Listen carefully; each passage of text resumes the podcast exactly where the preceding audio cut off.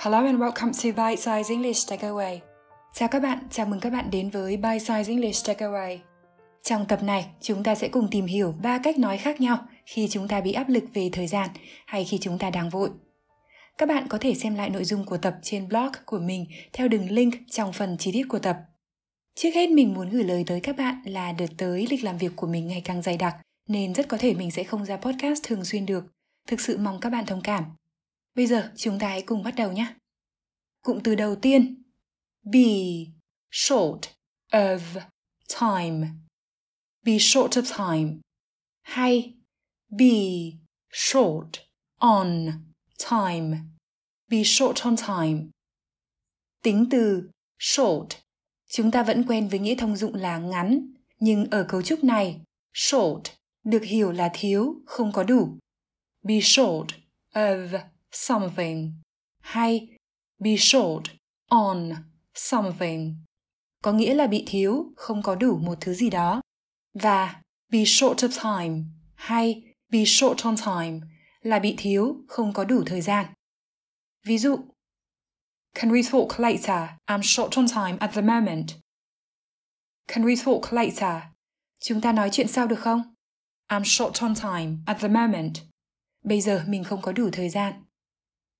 Ví dụ khác lấy từ một bài viết trên trang BBC. Once we are short on time, we are already in a bad situation. Once we are short on time. Một khi chúng ta bị thiếu thời gian, we are already in a bad situation. Là chúng ta đã ở vào tình huống xấu. Một ví dụ khác, một bài viết trên TechCrunch, một trong những trang tin hàng đầu về công nghệ. Mothers also tend to be short on time and don't always have the opportunity to go out shopping. Mothers also tend to be short on time. Các bà mẹ cũng thường bị thiếu thời gian. And don't always have the opportunity to go out shopping.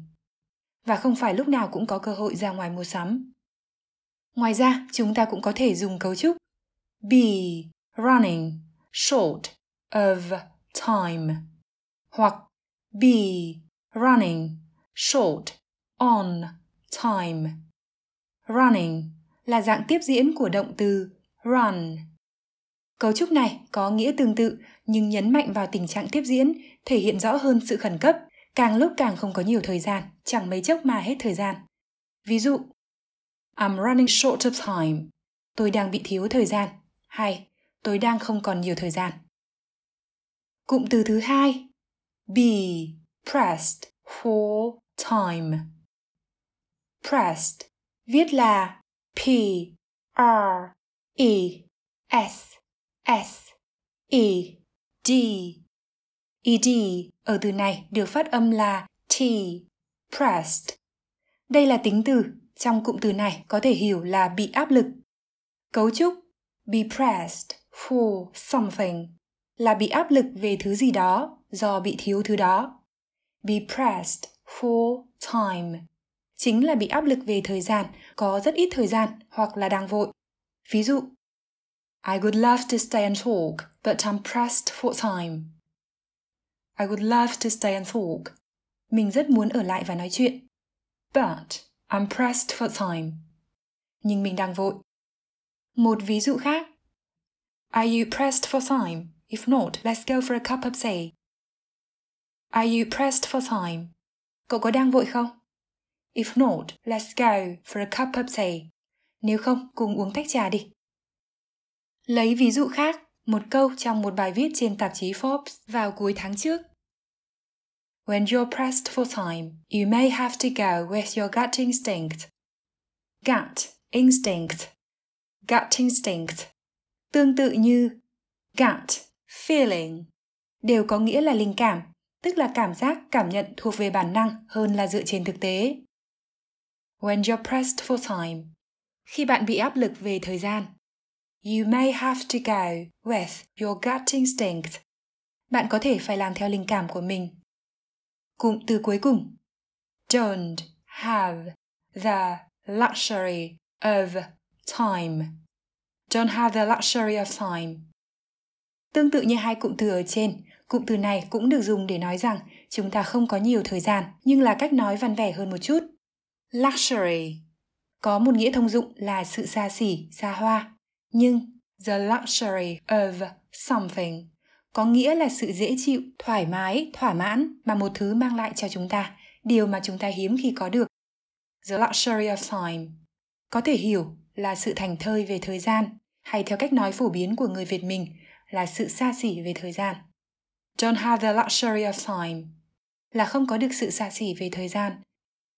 Ví dụ, Be quick, we don't have the luxury of time. Be quick, we don't have the luxury of time. Nhanh lên nào, chúng ta đâu có xa xỉ thời gian. Ngoài ra, chúng ta có thể dùng cụm từ này với nghĩa rộng hơn, nói đến tình trạng chung là luôn không có đủ, không có nhiều thời gian, giống như người Việt mình hay nói thời gian là xa xỉ. Lấy ví dụ trong một bài viết liên quan đến môi trường trên Diễn đàn Kinh tế Thế giới, nói về việc vận động giới trẻ phải hành động thay vì chờ đợi. We are at the most important tipping point in human history, and we do not have the luxury of time. Tipping point thường được gọi là điểm bùng phát, là thời điểm mà một loạt những thay đổi nhỏ tích tụ lại đủ để dẫn đến một thay đổi lớn hay một tác động lớn.